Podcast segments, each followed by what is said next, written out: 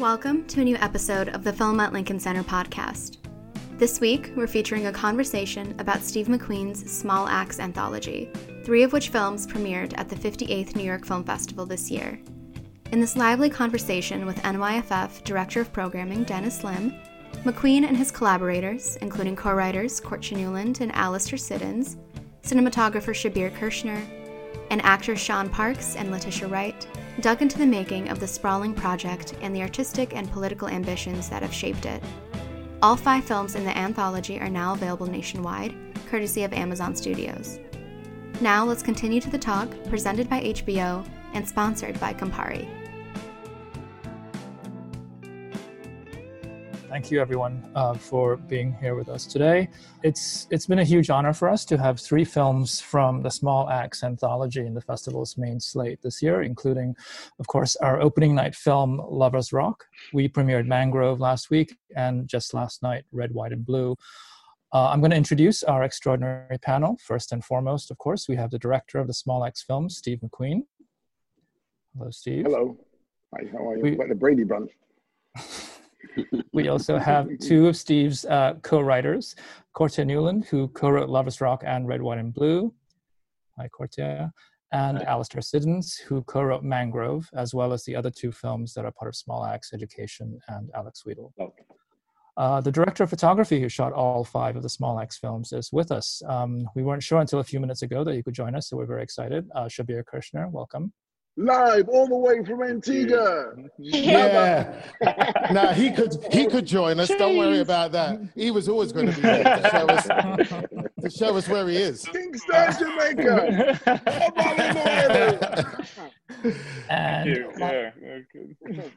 Last but not least. Go on, turn your camera around. Make us all jealous. Go on. I can't flex like that.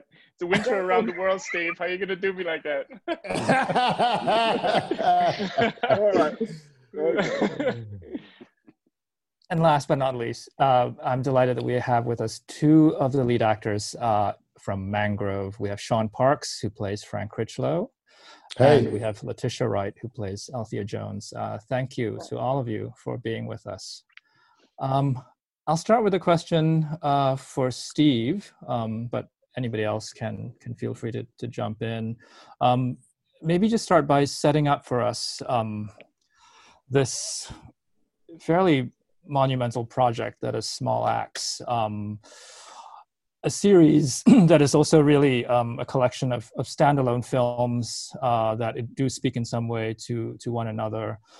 You've said that the impetus for Small Axe was to tell untold stories. And obviously there are countless of these untold stories. Can you say a little bit about the process of finding and selecting these five stories, these five films, how you see them fitting together? It was a bit of a search. I knew what I wanted to do at the first, but I didn't know how to do it.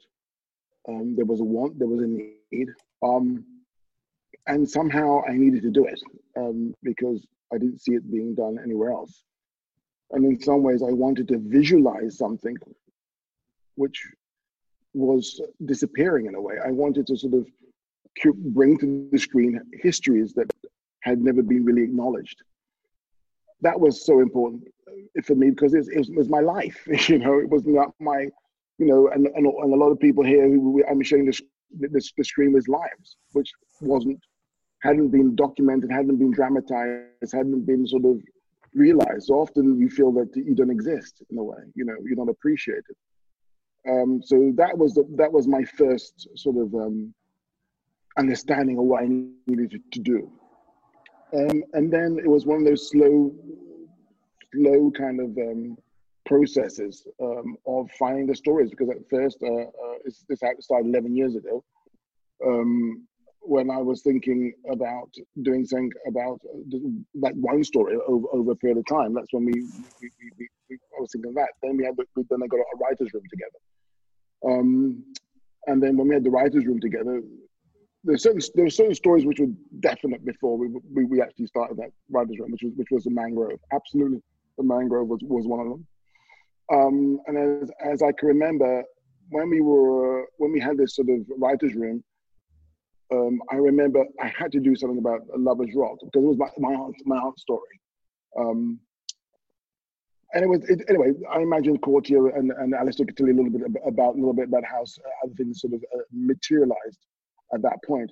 But it was one of those things where it was about, I knew that I wanted to start in 1968 with Mangrove, because for me, it wasn't about the Windrush. It was about when people were actually laying foundations down. What I mean by that is that at the same time as Frank Crichlow opens the Mangrove restaurant in 1968, there is a speech by a gentleman called Enoch Powell. I'll tell you an interesting story about that Enoch Powell. I used to work at Marks and Spencer's. It's a big supermarket in all over London, but there's one all over England. There was one in King's Road. I remember getting on the train, and opposite me, guess what? In 1988, there's Mr. Enoch Powell sitting right opposite me, and he was disheveled. He was old, disheveled, and sitting on the side of this carriage. And there was this African lady just sat right, boom, next to him with her baby.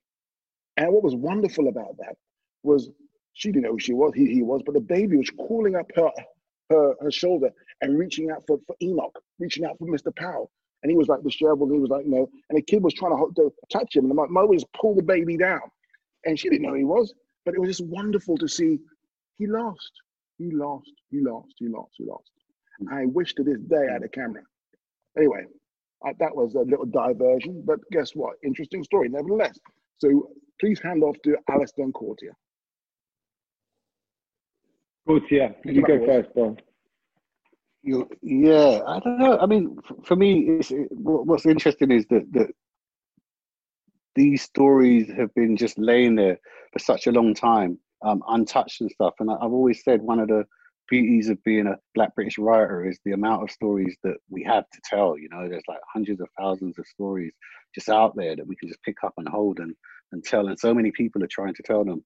So it was just handpicking them, I suppose, once we were in the room. I don't know if you agree, Alistair. We just sat down, and there were some stories that Steve came with and said, okay, well, I'm thinking about doing this, and we went down that road. And I think I can remember us plotting out at least one story in its entirety that we didn't use in the end. And then we talked about another story that logistically we felt we couldn't do justice in the room as well. And we ended up throwing that one out as well. One story in particular, Alex Wheatle came organically because Alex was in the room with us. And there was a lot of us talking about our lives and talking about our loves and talking about, who we were as people. And that got brought into the room, and, I did it, you did it, we all did it. But then when Alex told his story, everyone was mesmerized, saying, we want to hear more about that. And so it happened. Alex came back and he brought in details of what happened to him when he was in care, pictures of himself. He was very reluctant. He was very reluctant. He was really reluctant. Yeah, he was really reluctant. But at the same time, it's, there was an interest, there was a curiosity, and we were listening. So well, he told his story really reluctantly. Yeah, that was a beautiful, I remember, thing. Steve, actually, it was really beautiful. Well, you say he's reluctant, but the day we said, okay, we're going to do Alex's story, I walked out with him, and he was asking me, he was like, should I do this? And I was saying to him, are you kidding? Should you do this? You have to do this. You've been telling this story fictionally throughout your whole life. If you look at Alex Wheatle's novels, it's all talking about himself and what happened to him. But he's never told his story. I knew it because I was friends with him. So and that's how it came about, through discussion, through discarding some stories, picking up other stories. And, the thread was quite,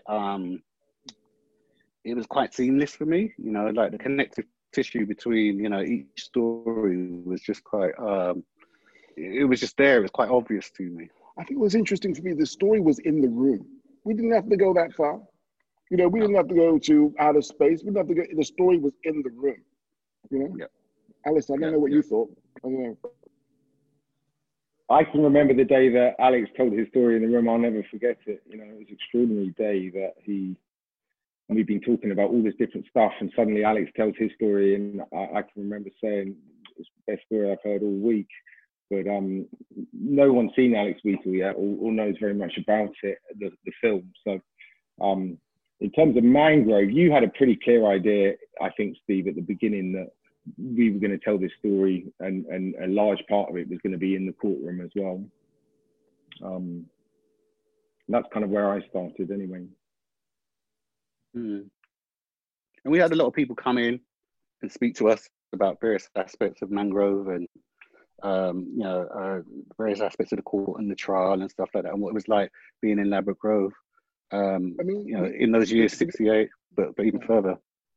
I mean, what was very interesting is that we were doing a lot of research, and also with a lady called Helen Bart, who was, you know, amazing as a researcher, because we interviewed so many people. We interviewed hundreds of people, and we're compiling something later on. Hopefully, we'll turn into a book, because all these people were given an opportunity to talk, and when they have never been even asked to talk. So there was this history of London, which sort of, you know, emerged, which was incredible, and hadn't been sort of heard before. And I think, again, those elements of the research have found its way into the piece. And again, I think what happened with for me at least, what happened with the writer's room, what actually happened was, in some ways, it was a bit of a, for want of a better word, it was an audition, because we had other writers there. But for me, at a certain point, there was no need for it, and I wanted to sort of walk on, you know, sort of, you know, focus with Courttia and focus with Alistair. I mean, that's what happened. You know, it started off as one thing. Again, this has started off as so many different things, and now ended up as 5 feature films. And that was a sort of the organic nature of actually bringing this to the table. Yeah. Steve, can you say a bit more about knowing that, you know, it sounds like you're describing Mangrove as, Mangrove was always the starting point. It's also the film, I think, that, you know, kicks off the series chronologically, even though we opened the festival with Lover's Rock. Mangrove is also the one that kind of sets the stage in a way. It's this sort of panoramic film, and I think what's really strong about the film is it really details, you know, the conditions that create protest, but it's a film that is about the work of protest, which I think is why it's so powerful. But can you talk about why you wanted that to? You know what's so interesting about that, Dennis, is that, you know, Roden Gordon was a very close friend of my father's. Okay, they grew up together in Grenada, in a part of the island called Paradise. He used to come around our house all the time. Guess what? I didn't know that as a child. You know, as a West Indian child, you were sort of meant to be seen and not heard. There was a sort of, you know, very Victorian way of how children were meant to behave. And also, I didn't know about, you know, the fact about the Mangrove until, you know, maybe about 10 years ago, 12 years ago. Because what happened, the hurt and the pain of that, it was so great. I don't think people talked about it. My father talked to me about Roden and this guy, you know, being involved in the Mangrove 9. How is that possible? He grew up together. That was one of his closest friends. So it's one of those things which, it's a history that I think a lot of people didn't know about for obvious reasons, and a lot of people didn't want to unearth because of the pain. And you could think about, you know, in the Banamonoff, and you could think about sort of, you know, Black Panthers and the Weathermen, all kinds of these movements and stuff, and what happens to them, and how they sort of try to sort of forget, and how the children, in some ways, are sort of caught up in the sort of, how can I say, the fallout, as it were. So it was a difficult thing to start off with, and again, it was, you know, Tracy Scofield was really kind of helpful in us in pushing that forward, as well as, of course, Helen, of talking to people like you know, Althea and Anthea LeCointe and Frank Crichlow's children and his wife. So it's one of those things, and friends and associates. So it's one of these things which is kind of painstaking. I think, you know, Alistair, in his own research, it was a lot of the detective work. It was really well researched, but also, interestingly, it was extremely, it was sort of analytical, but at the same time emotional, if you know what I mean. I think, you know, and that's where Alistair came in with his amazing research and whatnot. Yeah. I had actually been to Frank Crichlow's funeral because I'm friends with his children. So when I first met Steve and you said, oh, we're going to do one episode about Frank, I was kind of bowled away. I'd actually met his children 3 weeks earlier to talk about directing the documentary that they were planning. So it was a story that was really personal to me in a funny kind of way. Even though I'd never met Frank, I'd seen all this special footage of him. I'd watched everything that there was around whenever he was on tape. And then it was just a case of piecing it all together as carefully and accurately as I could, really, you know. I'd love to hear about this from the point of view of the actors, Sean and Letitia. So your familiarity with these stories and also your process of researching. Did you know about the Mangrove Nine? I know Frank Crichlow is no longer alive, but Althea Jones is, I believe. Yeah. Yeah, she is. She's still alive. Yeah. Yeah. And did you? Can you talk a little bit about researching and also how much you knew about the story of the Mangrove Nine? For me personally, I didn't know anything. How I even became attached to this project, I saw about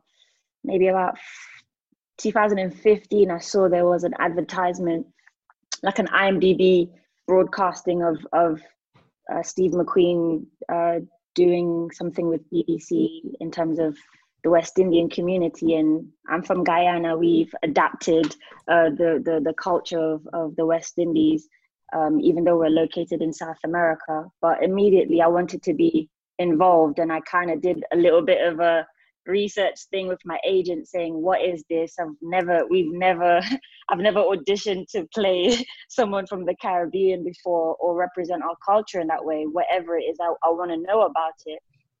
And then slowly but surely, the news about it and the stories became a little bit more clearer. And then I was given the script whilst I was in Trinidad and Tobago on holiday, actually.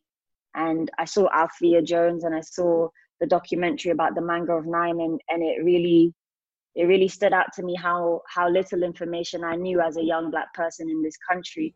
And I remember when I first met Steve and I asked him the question, like I would ask any director, you know, why do you want to do this? And he made it very clear that our ancestors are passing away. You know, they are, that time frame of their stories being told is passing away. And it's very important that we tell it.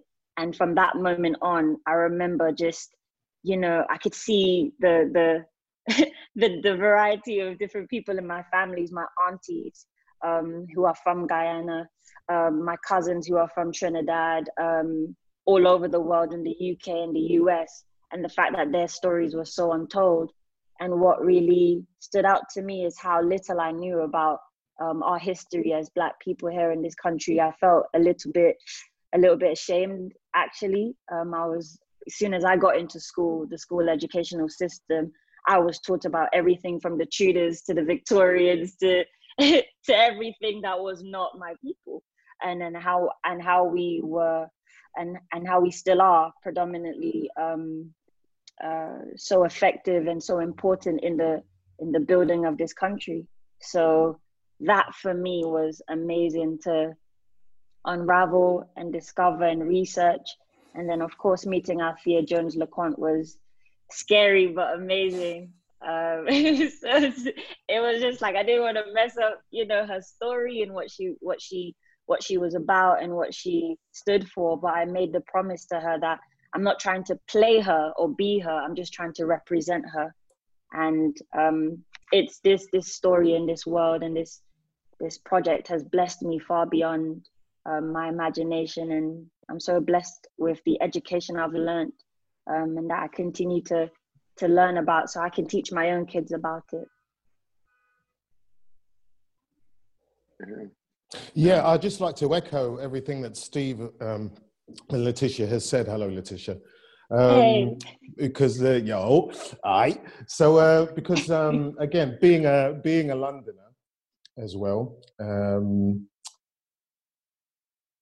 I'm always looking out for real stories. It's kind of like my chosen subject. The idea that says that as an actor, I can represent someone who actually lived, and it's a great story. You might want to sit down and listen to this. And I come from that place of really trying to tell a story. And I've discovered when I've, for myself specifically as an individual, that when I've done stories as an actor that do represent my mother's, my father's, my grandparents' lives, if you like, I've got something out of that that I might not get doing other roles. I don't know if you can understand what I mean, but I've discovered that I really get something out of it by, as Letitia says, representing someone who's actually lived. People haven't pulled this out of their backside, this story. This isn't one of those things where you're like, well, I don't think that he should have done that. It's like, no, he did do that. That did happen. Yeah. So, and the world, or should I say our world, was affected by that. And I find as a result of playing these roles, there's, what's the word I'm looking for? It's cathartic. There's something that gets massaged in my brain and in my soul when we're representing, stories that we recognize. So again, everything that Steve has said and Letitia has said, that's just an exclamation mark on the end as to why it's so important for me that a role like this has even been written, a show like this has even, because again, for Americans, my thing is that I don't know how much you know about Britain in America, really, like the real Britain.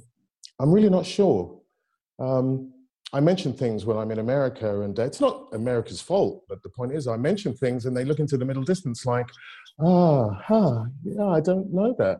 Well, we know so much about you guys. I mean, we know so much. Why is that? Because you put it out there. Yeah. So, and we love the fact that you put it out there. This is not me having a pop. We love it because we drink it up. But I've noticed that there's not too much for you guys to latch on to when it comes to our history.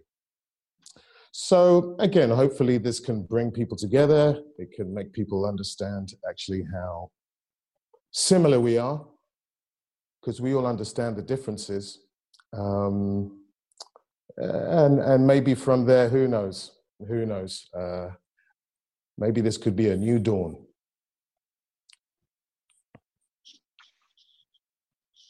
I wanted to come back to I think what Steve, Courttia, and Alistair was saying about just the overall shape of the Small Axe project, and maybe bring Shabier into this discussion too. Just looking at the three films that we've seen, that we've shown in the festival, I'm struck by some common themes. This theme of self-sufficiency seems to recur throughout the films. The idea of people taking matters into their own hands or creating spaces that otherwise would not exist. But there are also really striking differences. I mean, I love that all three films are so different in their narrative focus and in their tone and in their look and in their feel. And, that seems to be, I wonder if the three of you and Shabier can talk a little bit about that, about creating distinct films that still speak to one another.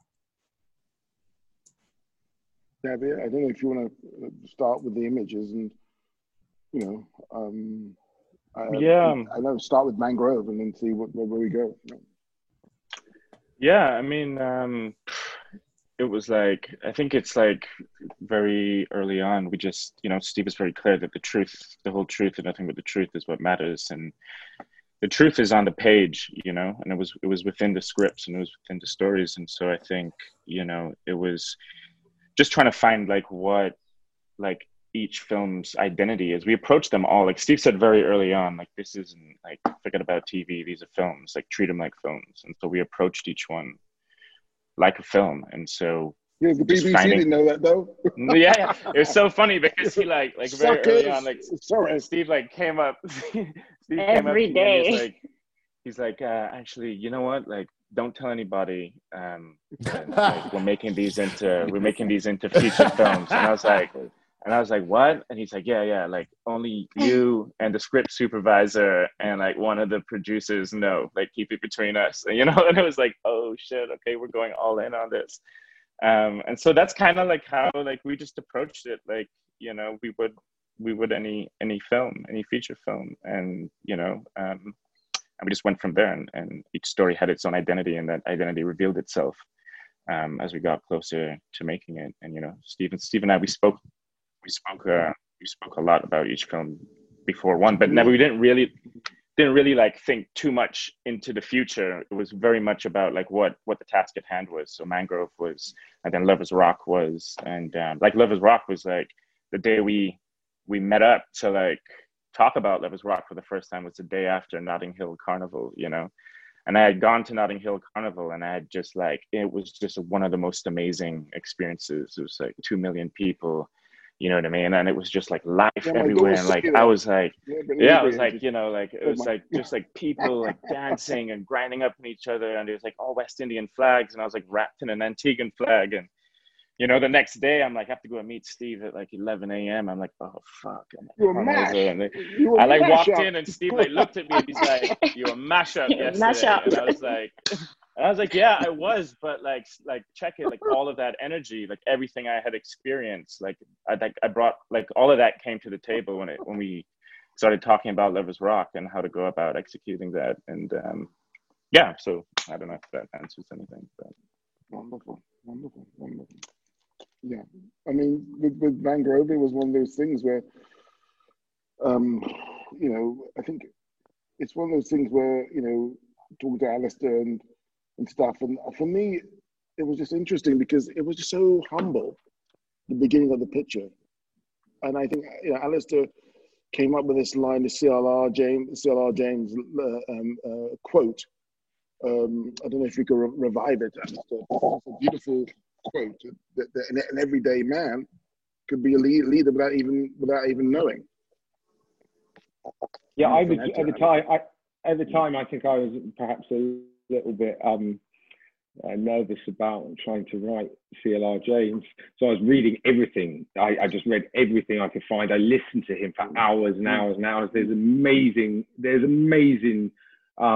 clips on YouTube of him talking, which I'd sent to Steve in the middle of the night, then you've got to listen to this. And then I found that quote by accident, just going through a book, I think it was Facing Reality, where he talks about how to build a new society, how to make that change. And it was just one line in an otherwise fairly irrelevant article about how these are new men, these are the new leaders. And I remember texting it to you and, you know, getting a good response. But yeah, it was beautiful. And I think, you know, just him walking, going from this sort of gambling den, walking through the you know, the post-war Britain, you know, with this sort of, you know, the whole idea of modernity, the whole idea of this, the Westway, you know, even the Westway sounds like this space age sort of, you know, knocking down you know, houses, knocking down social housing just to sort of make sure that people get to where they want on time in the superhighway. It was very relevant to show that at the beginning of the picture. And at the same time, so in a way, the movie for me was, there's a humbleness about it. It was almost like a soap, little in a humble soap, which sort of galvanized to sort of this sort of, you know, epic, as it were. So it starts from this sort of disheveled situation where this guy's just trying to make a hole-in-the-wall cafe to the highest court in the land. That was the trajectory. And I think myself and Shabier spoke about that and how... Start from, I mean, there's a one half and there's a second half. I don't even want to speak about that, Shabier. Yeah. I mean, we spoke a little bit about it, like, you know what I mean? Like, it feeling a bit like a Western, you know, like one man, like defending his post, like defending his bar, his saloon. And it's very much like, it was very much a film, you know, because we did it in two parts. We did like, you know, there was Mangrove, then there was a trial, and that very quickly became one thing. And I think, you know, like one of the big sort of overarching visual themes was like, this is, how do we like fit the community into one frame as much as possible, you know, like this is. But the funny thing is we shot the court first. We shot the courtroom. Yeah, it's true. Yeah, so we shot the courtroom stuff first, and it was like, yeah, just like trying to like to show this collective community as like a force, a unity within one frame, and you know, so that was something we spoke quite a bit about. I'm just going to ask one more before I start taking audience questions, because we have quite a lot of people in attendance and the questions are coming in. So quick. These are all period films, and I think you can think of period films as sort of always in conversation between two periods: the periods that they're depicting and the periods in which they're made. And I'm wondering how much that was part of your discussions? To what extent did you want these films to speak to the present? You know, obviously they're emerging into a very particular context in terms of protest and conversations about systemic racism, police brutality, all themes that are, you know, very much present in the films. Courttia, I didn't know if you want to take that one. Yeah, no, I don't mind. I didn't really bother myself with that. As a writer, I never tried to think, okay, I'm going to make this relevant to today. I knew if I was really, really specific about what happened in the 80s, if I was really specific about what happened in those blues parties, it would just come out, you know? So I immersed myself in the detail, the period detail. And I have to say, for me, it was like really amazing because I felt for the first time, all of those things that I felt was really important as a Black British person, someone who I really loved the culture. I really loved my culture. It was the first time that it was relevant to somebody else. So Steve was saying, bring that stuff, give me that stuff. And I was like, okay, well, here we go. And I remember having a conversation about, you know, Lover's Rock initially when we were talking about doing the script. And I was saying to Tracy, actually, to tell you know, it's going to be really, really Black. You understand it's going to be really, really Black. I'm going to do it in a really, really Black way. How could it be anything else? Be prepared. How could it be anything else? Yeah, it's going to be of Black British art, right? And really like Black art in general, right? There are many different ways to be Black, you know, and I think it speaks about marginalization that we very rarely get the chance to actually express ourselves. So there's always this trepidation, you know, it's like it's where the code switching comes from. Can we actually be ourselves? I think that's part of what the films are really about as well, in a sense, you know, like Mangrove, you know, Lover's Rock is like, how do we manage to manifest our true selves in a place where we are not the host, you know? I think that's really like important. You know, like Frank's trying to build this restaurant and stuff, and he's trying to serve the Caribbean community, and these antagonistic forces come from outside and trying to stop him doing that, you know? In Lover's Rock, it's people trying to find an oasis from the antagonistic forces outside and creating their own space where they can truly be themselves, you know? So, it's just, I really felt that. And for me, as a writer, although I'm steeped in that, and while I really believe passionately in that, it's not always received in the best way when you're putting these things together. You don't necessarily get all the accolades and all the stuff that, you know, well, you've never been given the opportunity. I don't care about those things. Yeah, I think the situation that's exactly what you're saying, is that the opportunity.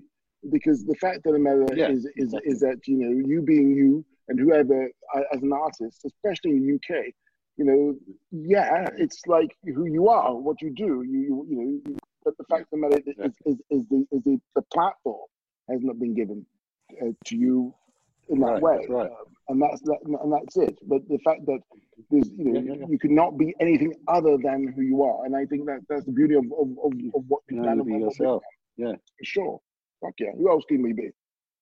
Yeah, and also, that's the situation. We had a conversation today, Courttia. Courttia, can you? So we had a conversation today about Red, White and Blue. That was fascinating. Mm. I don't know, you remember to pick that up? That was interesting because it kind of leads to what you're saying. Within that environment, can you be Black? Within that environment, of course you can, but you have no other way to go. Can you be Black? Yeah. But. Yeah, exactly.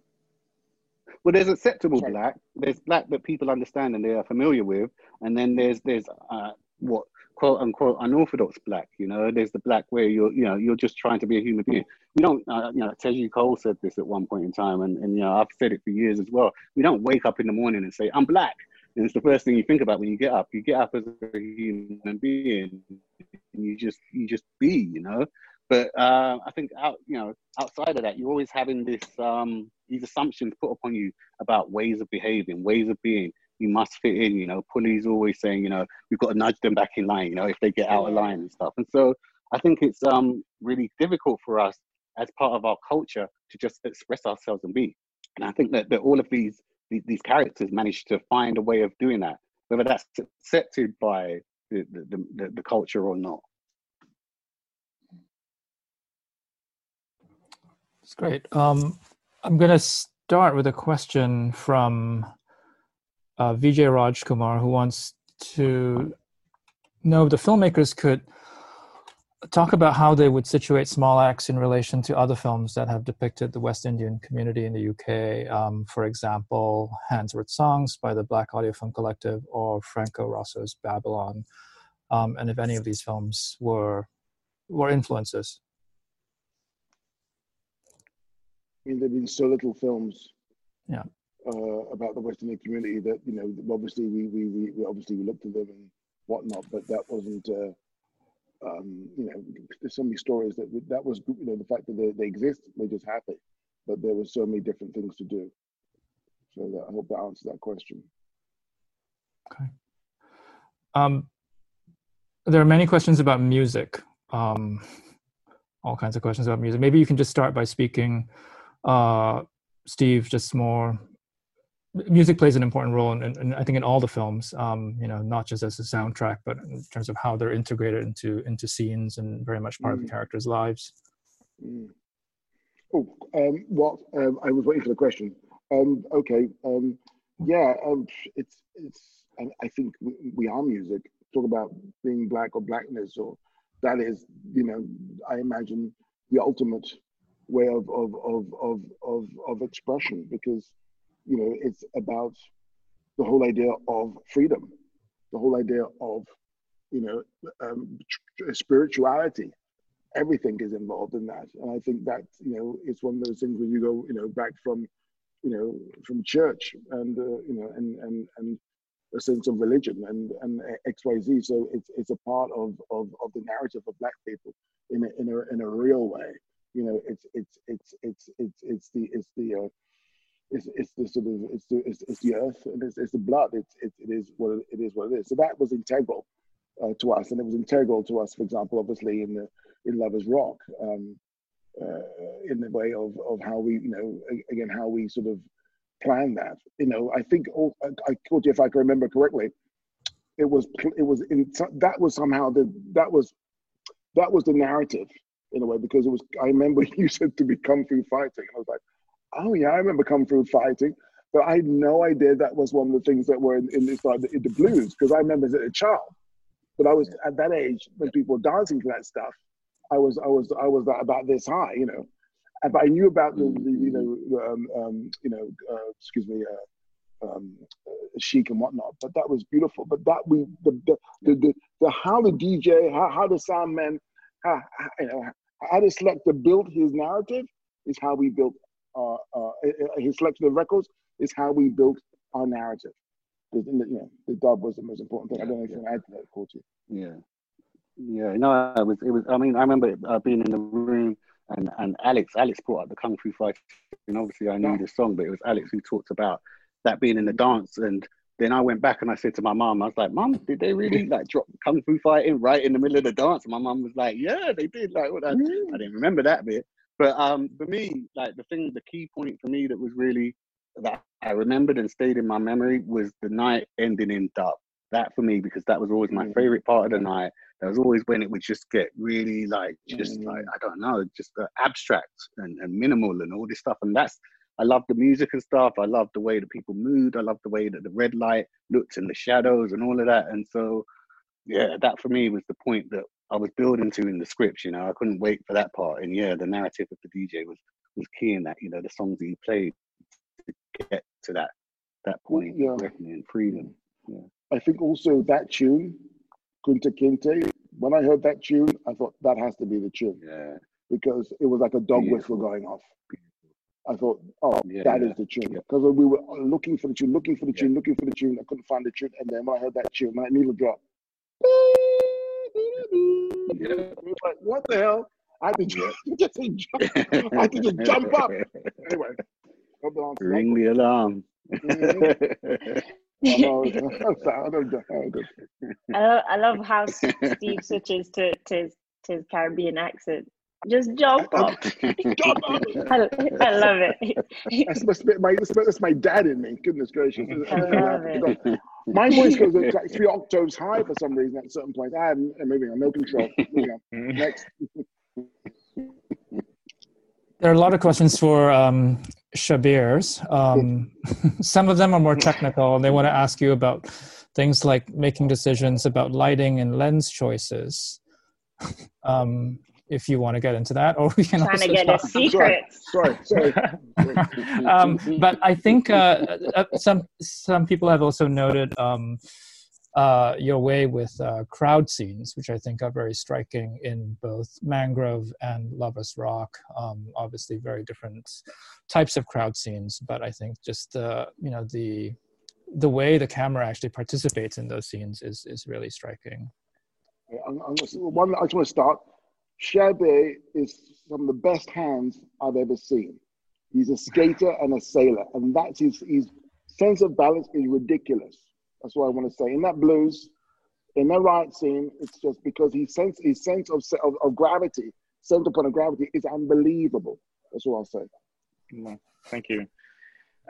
Yeah, I mean, technically, I don't know. That's like such a difficult question to answer because it's so dependent and it's quite, you know, some of it's quite intuitive. A lot like some of the handheld work, like in Lover's Rock, man. Like, I don't know. Like, it's very hard to explain looking back on it.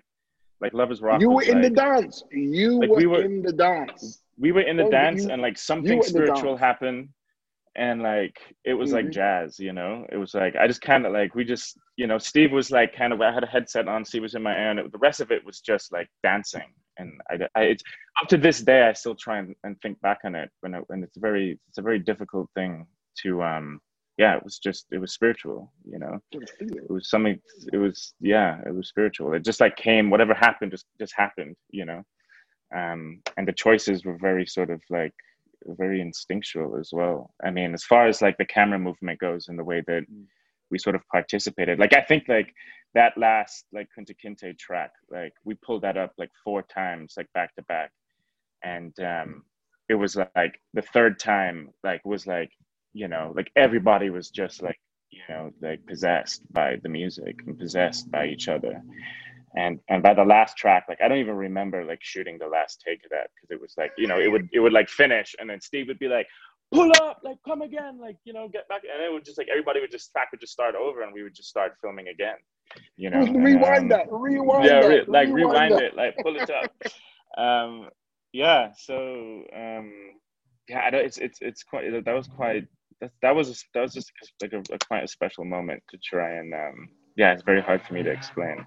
The riot sequence, you know, the protest sequence, in Mangrove, man, we Steve and I just like we had this one shot like set up on a crane, right, and then like we just quickly figured out that like that was not like how we wanted to express the sequence. And so I mean the rest of it was just again just decided that like for this scene, for this moment, the here and now, the camera needed to feel alive, it needed to feel attached to the mangrove, you know. And that's what we did. Just kind of went in. It was raining that day as well, you know, and it was just again it was one of those things that everything was just happening quite quickly, and just like intuitively decided that this was the best way to go about doing it, you know. But it wasn't I don't know if that's like I've never really like answered questions like this before, so I don't know if that's like enough information or not. But Sean and Letitia, do you want to say a bit about your experience shooting those scenes in Mangrove? Letitia, talk about the bit when you were in the courtroom. You know, the bit when Frank wants to possibly.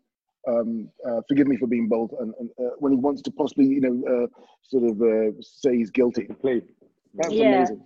Mm. Yeah, for us really, what we really appreciated was we knew we were shooting on film, and for me that was my first time shooting on film, and I could sense just the importance of just. It's not about having 5,000 takes. It's about coming with the reality in your spirit, like that truth in your spirit, and just being ready. And I loved how I saw Shabier and Steve work. It was like music, just the chemistry between them, and I picked up on that very quickly. And they didn't make it technical. It wasn't this stand on your mark here, you have to take 5 steps there. It was have your character, know who you are, tell the truth, and we will work around you. We will pick it up. So I remember there was a scene, a very prominent scene that really, you know, everything is truth that we do here. So it actually happened. And Sean's character was in a place of jeopardy of what to do and the decision to make. And I remember just preparing for this at home and coming in, and Steve is very particular about making sure that our emotions are not wasted every take. It's like everybody needs to be ready because we need to grab this. This needs to be special. And I remember he would be very sensitive to how I was feeling. And okay, cool. Do you want to, are you ready? Cool, good. Everybody set, let's go. And I remember doing that take and I forgot the camera was there. I forgot the boom guy. I forgot everything. I just remember just having a mission and having something to say and something that I prayed would echo to our audience members and would be prominent, not only for us in the room, but for everybody that watches it. And they got it in like 2-3 takes, I think, and it was over. And when I watched it back, earlier this week, you know, the work that Shabier did to capture every moment, to capture the shoes flying, to capture everybody's reactions in that moment was beautiful. And the same with the riot scenes too, the same with, I don't want to call it a riot, but a protest. Our protest scenes, we were just our characters and they just worked around us. It was never the headache of the technicalities of that filmmaking comes with, and we respect the technical aspects of it, of course, and we want to be artists in that sense, but the freedom that they gave us to just be, and they worked tirelessly to capture every moment, was in a sense freedom for us. So thank you, Shabier. No, thank you. I mean, like I don't know if you know, but like that scene between you and Sean and having that discussion in the basement of the court, like Steve was very clear. He was like, didn't let me see a rehearsal at all. He was like, no, mate, like just be ready, like light wherever you think you need to light. And I'm like, I have no idea. It's like I have no idea where people are gonna land. You know what I mean? And it was just like focus, it was just like very. Yeah, it was just very like Steve. Like you really sort of like encouraged us to trust. You know what I mean? Yeah. And I think that like for me, like I went home. Like that scene just happened, and I don't. Again, it was one of those things that just unfolded. And like I went home. I don't think I slept for a couple of days after that, just because I was like, what? Like you know, like what are the rushes going to come out? Like what? You know. And so just processing that whole. You know, style of filmmaking, and I think you know from that moment on, it was like okay, like this is. You know, like this is how we're doing this. You know, and it was like it's just like something. It was quite magical. It's just everyone has to be ready. You know, you lived your whole life to be here with that camera, with this situation. It's like again, it's like a Olympic athlete. Your whole life has been to get to this point. When the gun goes, there's no training, exercise. This is it. This is the front line. I remember with Sean. Sean was just Sean again. The same thing was. You know, had to be ready, and you were. The most beautiful sort of performance, and you know, it flowered. And you know, to trust one's own ability just to be. Because so much times one has to react, to act, and to be, to present oneself. I think Sean, you were extraordinarily beautiful, extraordinarily beautiful. Well, thank you, and I just to add to that, I mean, you know, it does start at the top, doesn't it? This is what I've discovered over the years. It starts at the top. It starts with, you know, people at the top, the director and everybody else, trusting who they cast because they know what they're going to need that cast to do. They know, especially as a writer-director. So then you have to get the DOP and everybody else that you trust to know that they're going to be ready. And we had to be ready. There was no not being ready. You want to allow what to be as well. I think Sean, I think Courttia and Alistair would agree with this as well, and everyone here would agree with this is that we have to be ready because we never had the opportunity before to do this. So when you know what we're going to do, Yeah. Don't mess this up. Yeah. Don't mess this up. I had a little story. I know Lenora Crichlow, and I've known Lenora Crichlow for over a decade. And the very first thing that Lenora said to me back in the day was, my dad was a guy called Frank Crichlow. I don't know if you've heard of him. And I said, no, who's that? So she told me the story. I was saying to her, that happened. She was like, yeah. I said, you have to write that. You have to do that. Someone has to do that. Anyway, so what happens is that, you know, just over a decade later, I have to ring her up and say, Lenora, I'm playing your dad. On the very first day, I get a photograph of her and her mum and a thumbs up saying, good luck. You know, the point being that even though that puts pressure on you in a way, because in a way they're going, don't mess this up. I mean, don't, but good luck. There's a part of me that thought, yeah, I can't mess this up. This is an opportunity. This is an opportunity to tell a real story, for my mum to sit down there for once and watch something that she completely understands. That she can do exactly what Steve just did. That she can do exactly what Steve just did and go, right? It's like, I can't tell you how honored I am. I mean, to be a part of something like this. I mean, I really mean that, because my whole life, as I said before, I'm answering the same question. You know, these are the types of roles I want to play. These are the type of, if you like, spirits I want to summon, if you like. I know that sounds weird, but the long and the short of it is because I want to do that because it's real. Yeah. It represents my family.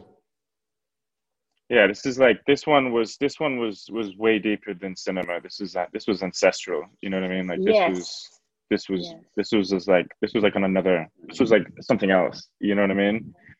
And I know like everybody involved knows what that feeling is, and you may not be able to articulate it into words, but it was there the whole time. Absolutely. You know, absolutely. It was there the whole time. I'm worried about questions. Yeah. I'm so sorry. We're having too much of a bloody good time, mate. No, that's great. keep going. Sorry. Okay. Well, actually, to Sean's point about casting, there are a few questions about that.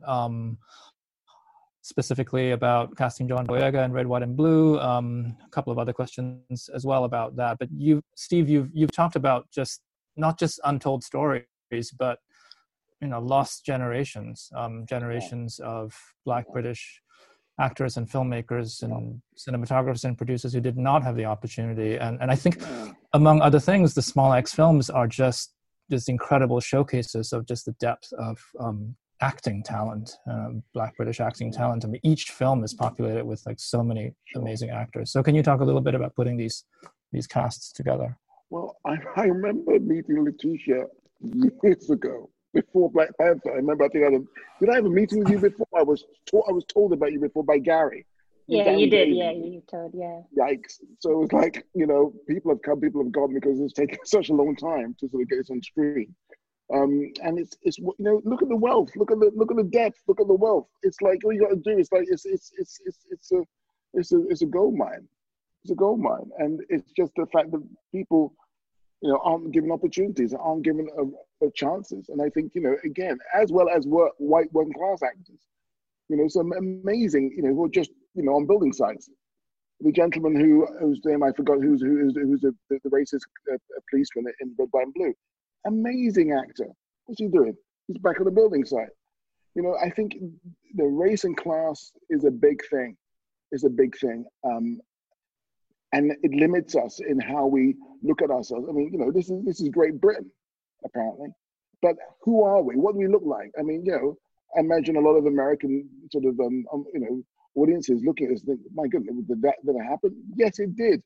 You know, and also, there's you know, it happened all over the country, not just in London, in Liverpool, in Bristol, Manchester, elsewhere in the UK. You know, so it's one of those things which is sort of, we need more stories because these stories are amazing, and you know, the talent is there. So there you go. And I think with John Boyega, you know, John is an amazing actor. For me, he's like Jack Nicholson. I mean, you know, you do all those movies in the 70s. You know, he has that. What I mean by that is that the situation with who he is and where he is now and what he can portray is very much about today and the forefront. And Red, White, and Blue is at the precipice. This is where we're at right now. This movie took place in 83, 84. But this is where we are. This is how we've come today. I was talking to Courttia about this today, and I don't know if we expand on this in the sense of a way of where we are today. This is where we're at. This isn't a story. I mean, like, Courttia, I remember you saying to me today, you saying to me about, we were talking, you said to me, yeah, the mangroves and the Lover's Rock were a rarity and a breather in life. To go to that blues on a Saturday was to face up to all the racist rubbish, bullshit that was happening the rest of the week in your job and your life. And that Saturday was a release. So these were rare things in life of triumph. And Red, White and Blue, I don't know, I'm handing off to you, Courttia. What we discussed about was very interesting. It was very, very interesting. Yeah, no, it was just that's the majority experience, you know, the experience of, you know, Mangrove, where you get to fight against the system and actually win is actually a rarity, you know, like the majority of the time, people trying to fight against the system and it not changing, it not shifting and moving. But for me, the inspirational thing about Leroy is that he didn't let that destroy him. You know, he came out of it on the other side, a strong man and resilient in what he had to do. And he came back to his community, came back to his culture. So for me, those are the untold heroes, you know, those guys who keep on and carry on and soldier on. Shabier said it, our ancestors, you know, drawing the power of our ancestors to be able to say, okay, you know what, I'm going to get through this, man. And they had to go through so much, you know, going back to 12 years and everything. I think about that on a daily, you know, like my ancestors had to endure that, but they survived and they survived so that I can be here. You know, I think that's really powerful, you know, and I sometimes need to be able to draw from that strength. And someone like Leroy, he did that. So I think some people see that, you know, it's kind of a failure in a sense, but I've never seen that film as a failure. I've never seen his story as a failure in the sense that he took on the system and the system didn't change. Well, I, I don't necessarily think it's because usually in a Hollywood tradition, you know, he would take on the system and the system would change, you know, like in a kind of like in the tradition of stories, you know, the hero is supposed to come and take on, you know, an organization or whatever, the world and stuff, and come out of it on the other side and something's meant to have shifted.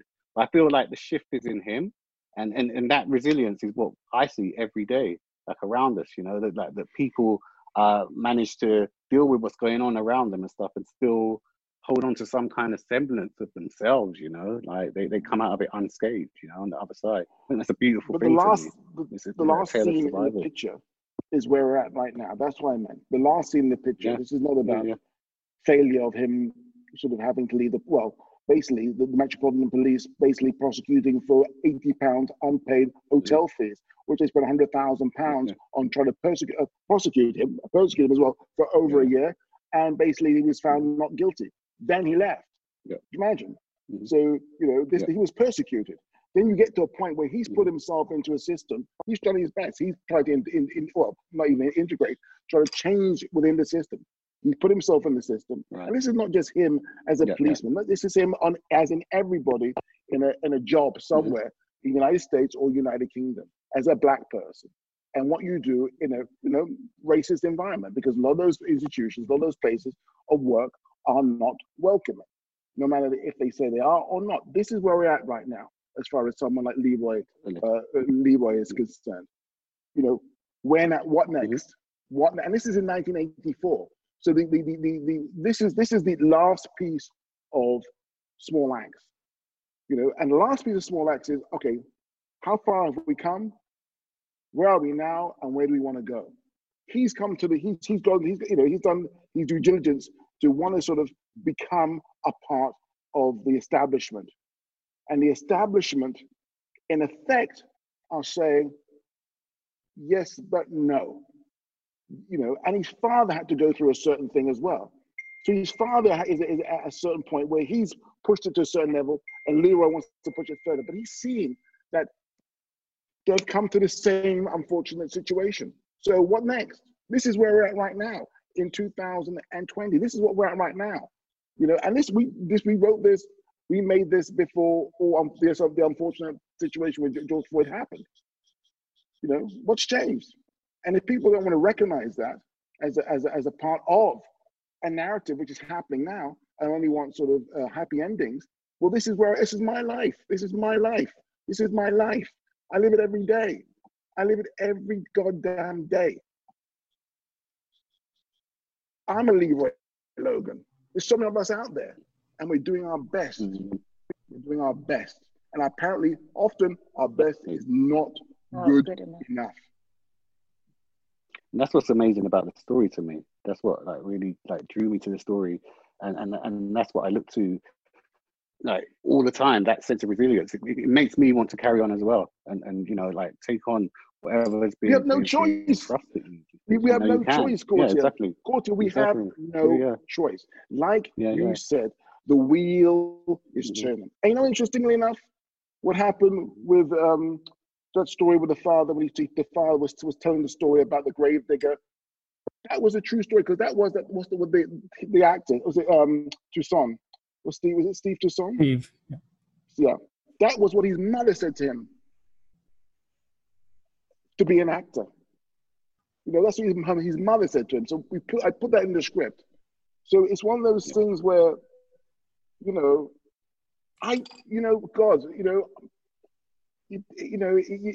can never right now as a black person escape that right now. And don't matter how high you go up the tree, there's always your voice for your leg being yanked. And my father lived and died in a way, just like Leroy Logan's father did. Lived and died. So many fathers, so many people at the Mangrove lived and died. None of the men of the Mangrove are alive. They lived and they died in a situation where they were not seen as heroes. Okay? Now we can make them heroes, but they were not seen as heroes. People want to champion now after 50 years when they're dead, but they never was championed alive. Anyway. You know what the funny thing is about Mangrove is that I grew up in West London, and I had an older man come up to me and say to me, let me tell you the story of Frank Crichlow. I was in my 20s, he said, let me tell you the story of Frank Crichlow. And he laid it all out for me. And in the community, they were heroes. In the community, they were mythical. People would say to me, look, you see that man there? That's Frank Crichlow. Different people and stuff, they point him out to me and stuff. And so for us, even though the mainstream or the wider society weren't telling these stories, we were telling the stories amongst ourselves, I think that's really immensely important that we tell our own stories like we are now. Yes, yes, you're absolutely right. But to put them in the right position is, for me, vitally important. Absolutely, I think I hear everything you're saying, Courttia. I just want to raise them higher and above my head. Higher and above my head. Yeah, for sure. End of story. Yeah. It's just one of those things. It's going to work about just because I live it every day. We live it every day. We live every day. And people say, "Oh, really? Is that how? Really? Are you sure? Are you sure? Really? Are we not mistaken?" Moving on. I think we're actually out of time, but we have been getting a lot of messages saying thank you thank you for saying that, thank you for all of that, and thank you for the films. Maybe I'll just leave it by asking if any of you want to bring up anything else. I mean, it's just been incredible listening to all of you talk about this. Oh no! Again, I just feel honoured to be a part of it, to be a part of this anthology. It just shows that, as well, speaking selfishly, that this country can do it. So we've proven that. It goes to show that, as we've already talked about, that there is some fantastic talent. All the way from left to right, costume, makeup, director, writer. There's a lot of people in this country who can tell a great story, a heartfelt story. And I don't know, it just gives me hope again, for some reason. It really does. So just honored to be a part of it. Thank you, Steve, again. Yeah, thank you, Steve, seriously. Yeah, thank you. So, yeah, I'm sorry, I've got a bit passionate there. Yeah. It's art, and it's all about passion. It's just one of those things where it's just the sort of the situation of film and and this community with Alistair, with Sean, with Shabier, Letitia, with Courttia, you know, Tracy Scofield, David Tennant, and all everyone involved in this, you know, the BBC, you know, Amazon, the possibilities that we were given, and I just want to say thank you, really. And also, so lastly, but not least, thank you, Dennis and Eugene, because, you know, guess what? We had an opportunity to put these things on the big screen where they are supposed to be. And without you guys, you know, we wouldn't have had a premiere in the way that we did. So yeah, thank you for that, and thank you, New York, thank you so much for your love and support of Small Axe, and yeah, Black Lives Matter. Well, I wish all of you could have been here for us. Showing these films on the big screen to New York has been just hugely meaningful. And can we get more Black critics, please?